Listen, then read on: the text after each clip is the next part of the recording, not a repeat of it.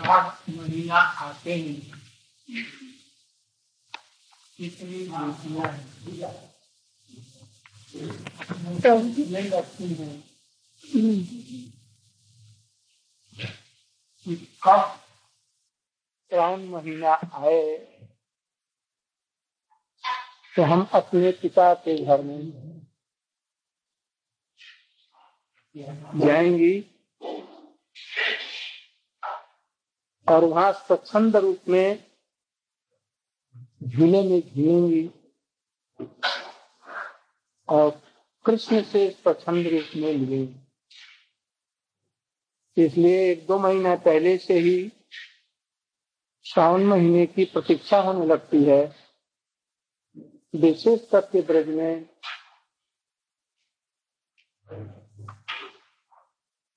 जावट में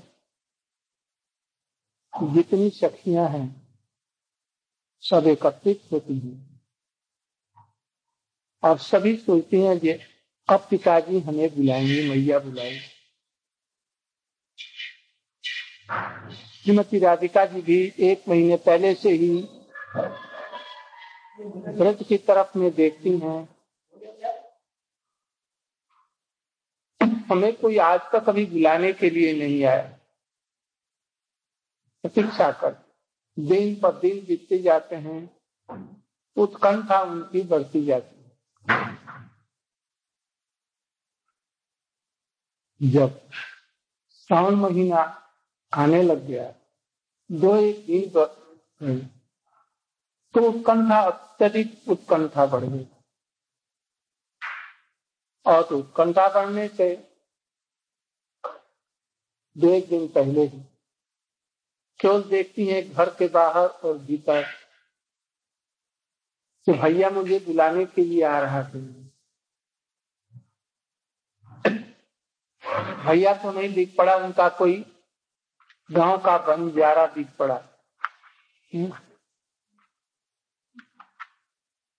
बंजारा की लीलाएँ श्रावण महीना आते ही राष्ट्र में ये सब दिखाया जाता, दिखलाते हैं। सबको रुला देते हैं। ऐसी बंजारा की लीलाएँ होती हैं। बंजारा किसको कहते हैं? बन जा। है उसमें रा पीछे से लगा दिया गया।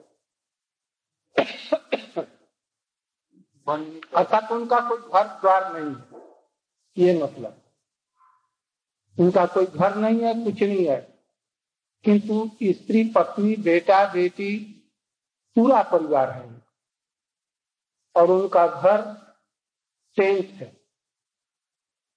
गाड़ियों में बैठ कर आज यहाँ कल वहाँ ऐसे घूमते रहते किंतु वो घूम फिर करके बरसाना में आ जाते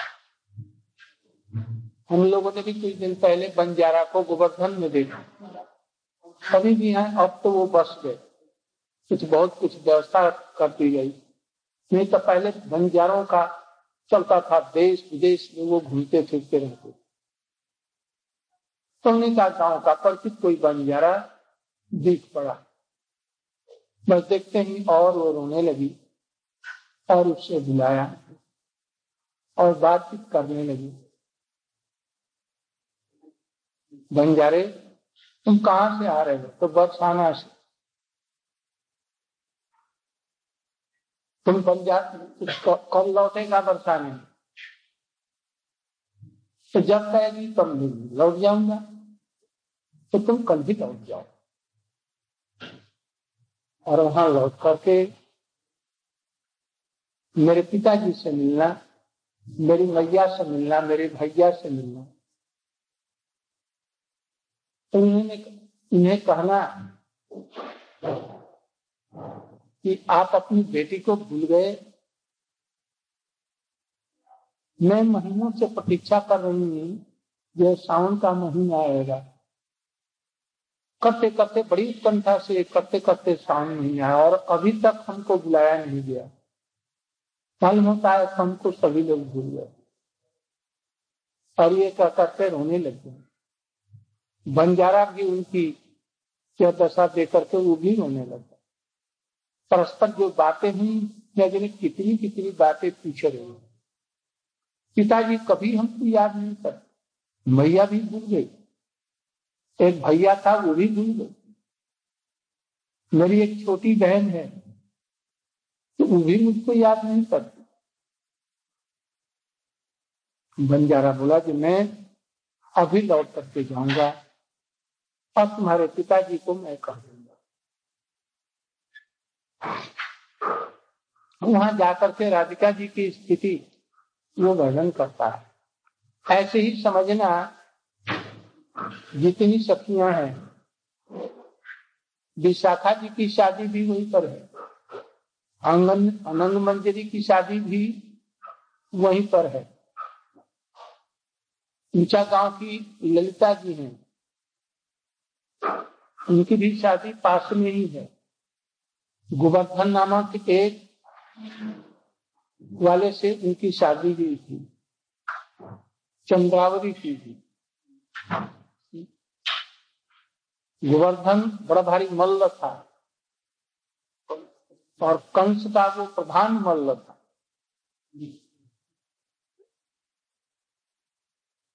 तो इसी तरह से जितनी भी गोपियाँ थी राधा जी की विशेष करके सहेलियाँ आठ विभिन्न जगहों से इनकी यही जावट में या आसपास में ही शादियाँ हुई। अनंग मंजरी, रति मंजरी, और औसत, रूप मंजरी, ये सब उधर ही आस पास की शादी हुई। वृंदा जी वृंदा जी की शादी इस वृंदावन में हुई थी। ये वृंदावन की निवासिनी है।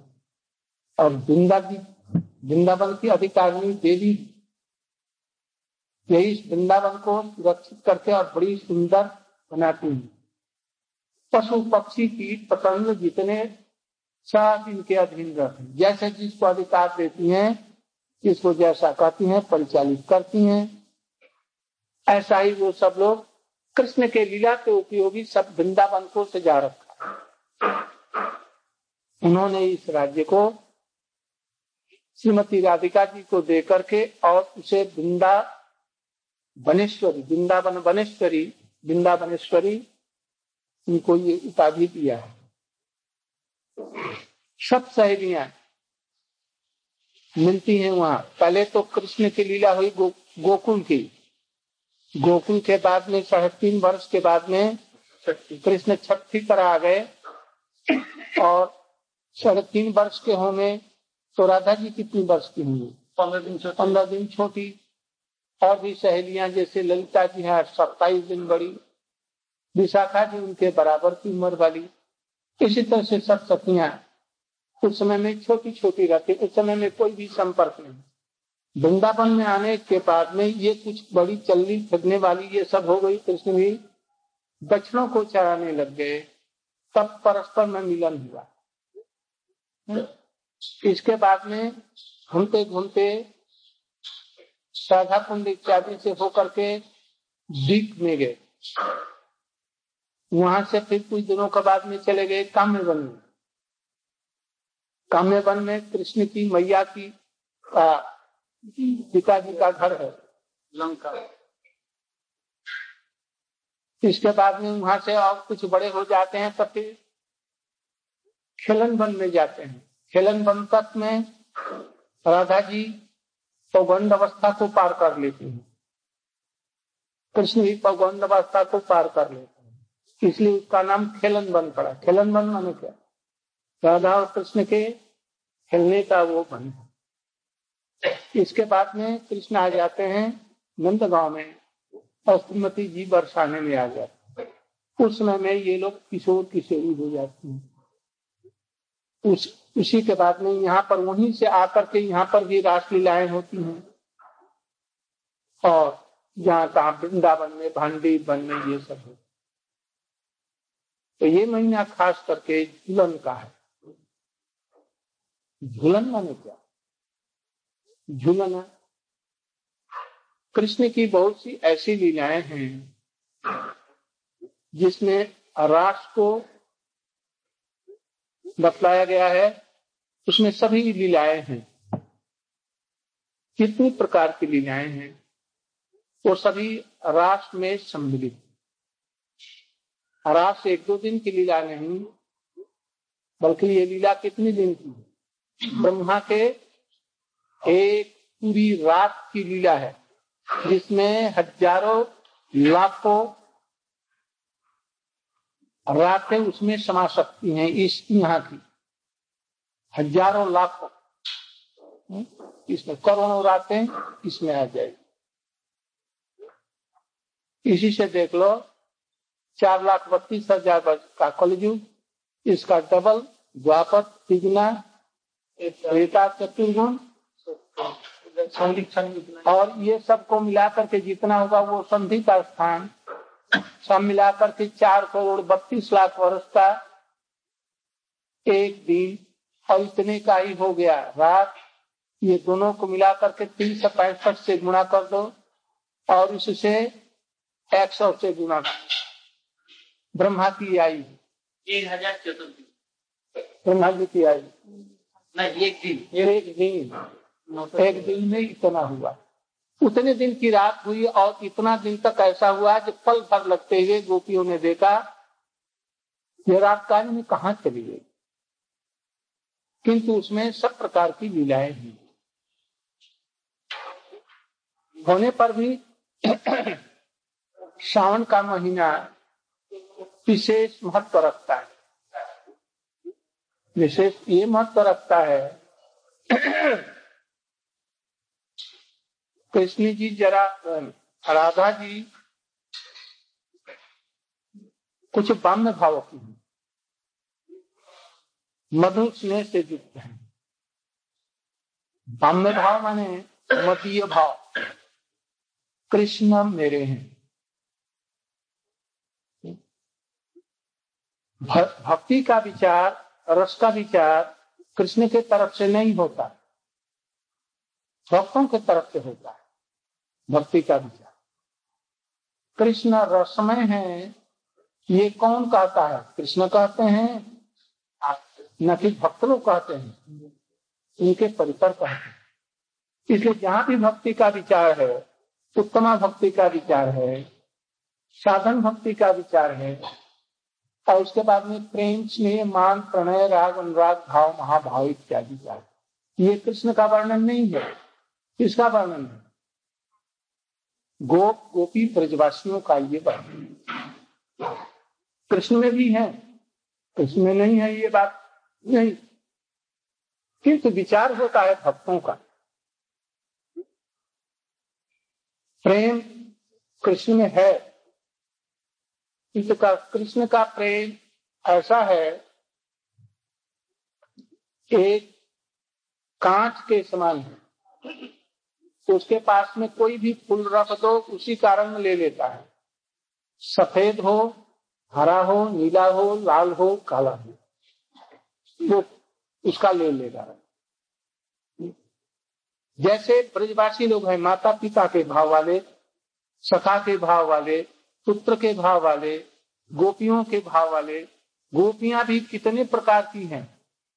एक दो प्रकार की नहीं मुख्य रूप से ही तीन सौ सात प्रकार की गोपियाँ हैं। और उनके एक एक के सब जूथ है।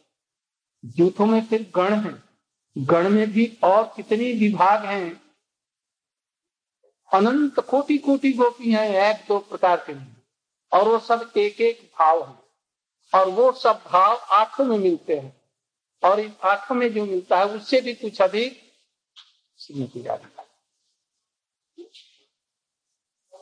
तो इसलिए इनका विचार होता है भक्ति राज्य में, जो प्रेम कैसा है। कृष्ण का विचार नहीं होता, कृष्ण का इनके अनुरूप हो जाएगा। जैसा उनका रहेगा, भक्तों का, ऐसा ही जे जथा माम प्रपद्यंते ताम तत्वी इसलिए रास में समस्त लीलाएँ होती हैं। उसमें दोला भी है, बंसी चोरी है जितने मिलन का है और विरह का भी कृष्णांतर ध्यान हो जाते हैं, वो विरह का हो जाता है। इसलिए सभी उसमें है। किंतु सावन महीने का एक अपना वैशिष्ट। वो वैशिष्ट क्या? कृष्ण गोपियों के साथ में, कृष्ण राधा जी के साथ में जो मिलना चाहते हैं, राधा जी में मध्य भाव होने के कारण और मधुर स्नेह होने के कारण उनका प्रेम कुछ बाम्य भाव होता है। जहाँ ऊपर में हम लोगों ने आज सेवा कुंज में हम लोगों ने वो किया शिव विग्रह को प्रकाश। राधा जी कभी भी कृष्ण के सामने मिलने के लिए उत्सुक हैं।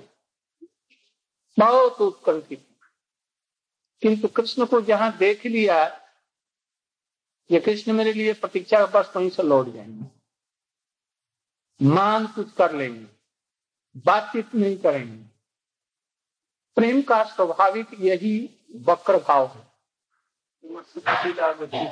विशेष करके मधुर स्नेह में मध्य भाव में ऐसा कृष्ण जाएँगे, कहा वो तो मेरे हैं। दस बार मनाएँगे। इसलिए सब समय जहाँ भी देखा जाता है हमारे व्यवसायिक ग्रंथों में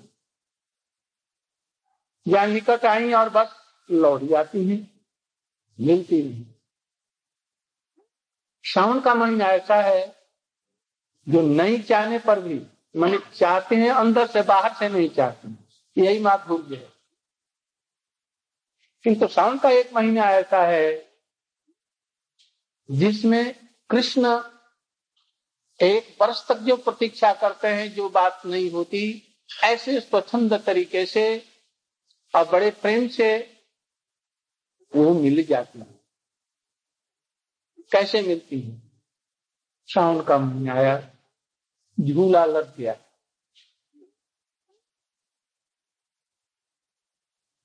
विश्वान महाराज ने अपनी प्यारी बेटी को बुलाया। कैसे बुलाया? श्री राम जी बुलाने के लिए गए। श्री राम जी राधा जी से बड़े हैं। काफ़ी बड़े हैं। कृष्ण से भी ये बड़े हैं। करीब करीब उनके, उनसे दो चार दस दिन बड़े हैं। या और कुछ बड़े हैं। बलदेव प्रभु जी के करीब करीब और कृष्ण के बड़े प्यारे हैं। उनसे छोटी हैं श्रीमती राधिका और उनसे भी वर्ष एक आनंद मंदिर जी छोटी। सुबह उन्होंने श्रीदाम को भेजा, जाओ अपनी बहन को ले आओ। श्रीदाम जी, मिठाइयों का वो पहले हंडे टंडे चलते थे। मिट्टी के बड़े बड़े बर्तन है ना उनमें खाजा और क्या क्या फेनी और क्या? घेवर। सब सुंदर सुंदर मिठाइयाँ बनती और उसमें रख करके बांकी पर कंधे पर लेकर के आदमी उनके साथ में चलते उसमें बेटी के लिए कपड़े और सब गहने इत्यादि सब भेजे जाते थे सब मिठाइयों के साथ में गणों अलंकारों के साथ में। सुमन जी जा रहे हैं, किंतु सोच रहे हैं आज विलम्ब हो गया है हम लोगों को वहाँ जाने में लाने। न जाने कितनी ओल्हाना देगी रोएगी जो प्रतीक्षा कर रही हैं, जब ये गए तो भैया का पैर पकड़ करके रोने लगी। भैया भैया और रोते रोते बोली गला पकड़ लिया। ऐसे भैया तुम लोग हमको भूल गए। पिताजी भी हमको विषाद गए। मैया भी हमें विषाद गए। कोई भी मुझे याद नहीं कर मैं कितने दिन से प्रतीक्षा करती हूँ। सुबह भी रोने लगे सिद्धांत। भी रोने लगे ये भी रोने लगे। फिर उनको शांत कराया बोलिए अभी तुम तैयार हो जाओ अभी तुमको हम लेने के लिए आए हैं। तुमको लेकर। फिर उनको बैलगाड़ी गई थी। बैलगाड़ी मैंने गाड़ा नहीं। उसमें दो बैल बड़े सुंदर सुंदर। मखमल उनको लगाए जाते हैं। सोने की सिंह लगा दी जाती पैरों में खूब गले में चांदी की झालर और उनके घंटा घंटा तो ये हल्दी छाप। ये करके उसमें बड़े सुंदर दुकान विश्वान महाराज के घोड़े घोड़ों से भी अच्छी और उनमें गाड़ी तो दो एक आदमी बैठ सकता है। बड़े गलीचे और क्या क्या सब दे करके वो रहते हैं। अभी भी बड़े बड़े रईस जो होते हैं, ब्रजवासी, उनके घरों में रहते वो गाड़ियाँ। केवल वो लड़कियों को लाने या कहीं अपने आराम से जाने के लिए होती है। बस उस पर बैठा करके और उनको लिया बड़ी मुश्किल से लाया जटिला नहीं जाने देगी इनको सेवा सुन करके और ले आए आने के गाँव के पहले से ही रोने लग गई सब लोग, जितने लोग थे सुनना जैसे लाली आ रही। विश्वभावी महाराज भी लालू को अगवानी करने के लिए एकदम आगे आ गए। और गाँव के जितने भी लोग हैं सब की लाली है। महिलाएँ भी, वो सब लोग उनके लिए इसके बाद में दरवाजे पर गाड़ी खड़ी हुई, उसको उतार करके घर में ले गए। सबसे मिली जुली। इसके बाद में अपने सहेलियों से भी मिली। सहेलियाँ भी अपने अपने से पिताजी के घर में आकर के और वहाँ से स्वतंत्र रूप से मिली।